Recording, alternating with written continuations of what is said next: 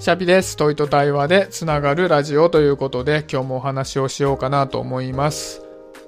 よくその辺の道端にビールの空き缶とかのポイ捨てとかを見ることがあるじゃないですか。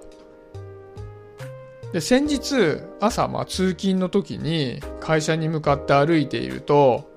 ビールのね空き缶が5個ぐらいポイ捨てされてたんですね。で、5個ポイ捨てって結構多いじゃないですか。で、ポイ捨て自体ってやっぱりあんまり良くないことだから、気持ち的にもね、あんまりいい気分しないかなと思うんですけど、そのね、空き缶のポイ捨て見た時に、ちょっと笑っちゃったんですね。で、なんで笑っちゃったかっていうと、そのビールの空き缶って、こう無造作にポイ捨てされてたんじゃなくて、その5個の空き缶が綺麗に整列されてて、向きも全部揃えられてたんですよ。で、その綺麗な佇まを見た時に、なんかポイ捨ての嫌な感じって全然なくて、ちょっと面白いなっていうふうに思ったんですね。まあもちろんそのポイ捨て自体は全然いいことじゃないんですけど。で、なんかこういうことってあるなって思ったんですね、そのありさまを見てて。その物事自体は決していいことではないんだけども、その見え方によって相手の印象は全然変わってくるなみたいなことを思ってて、まあ、同じような例でいくと例えばよく道端にねガムとかペッてやっちゃったりするとみんなが踏んづけちゃってこう黒い跡みたいになっちゃう時あるじゃないですか。黒くもへばりついてしまって。でまああれも嫌じゃないですか汚らしくて。でもあれがもしたまたま3つのガムのへばりつきが隠れミッキーみたいになってたら、ちょっと笑っちゃうじゃないですか。なんか、ね、本当はその、ね、ガムの吐き捨てられたやつって全然いい気分しないですけど、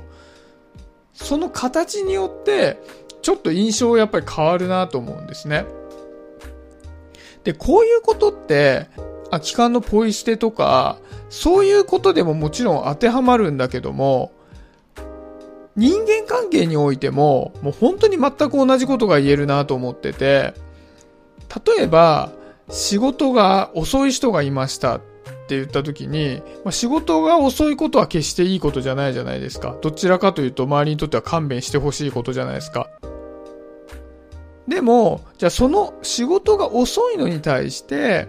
周りがもうやめてほしいな、遅いな、もっと頑張ってほしいな、みたいにしてイライラしちゃわれちゃう人もいれば、逆に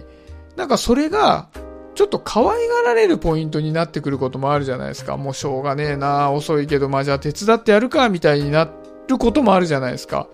で、それって、その各々の仕事っぷりっていうよりは、やっぱり、その人その人のなんかキャラクターみたいなものが大事になってくるんじゃないかなと思うんですね。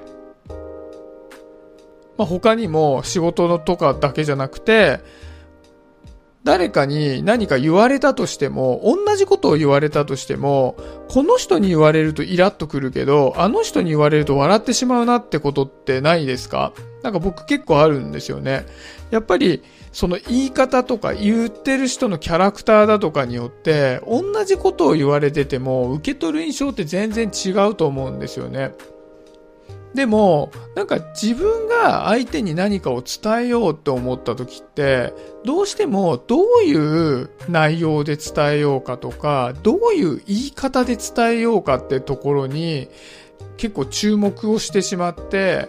その見え方みたいなところって、あんまり気遣えないなって思ったんですね、自分も含めて。だから、やっぱり、まあ、自分ってね、外側から鏡でも見ないと、こう見ることができないけども、やっぱり何よりも大切なことって見え方で、じゃあ自分がどういう風にこう伝えてる時に相手から見えているかってことは、できる限り意識した方がいいんだろうなっていうふうに思ったんですよね。やっぱり、なんでこっちが全然悪気がないのに、相手はそうやって怒って返してくるんだろうとかって思う時あるんですけど、そうし、そういう時って別に言ってる内容が正しいか正しくないかっていうよりは、その人の相手から見た見え方みたいなものが、まあ、勘に触る見え方だったとか、なんかそういうことで相手の気分を害したりしてることの方が多いなと思うので、そういう空き缶の並び方じゃないですけど、どういう内容であれ、相手にとってできる限り嫌な風な印象を与えない見え方っていうのを、まあ、気をつけた方がいいんだろうなっていう風に、その綺麗に並べられた空き缶を見て感じましたっていうのが今日のお話ですね。はい、今日はそんなところで終わりにしようかなと思います。今日もありがとうございました。シャビでした。バイバイ。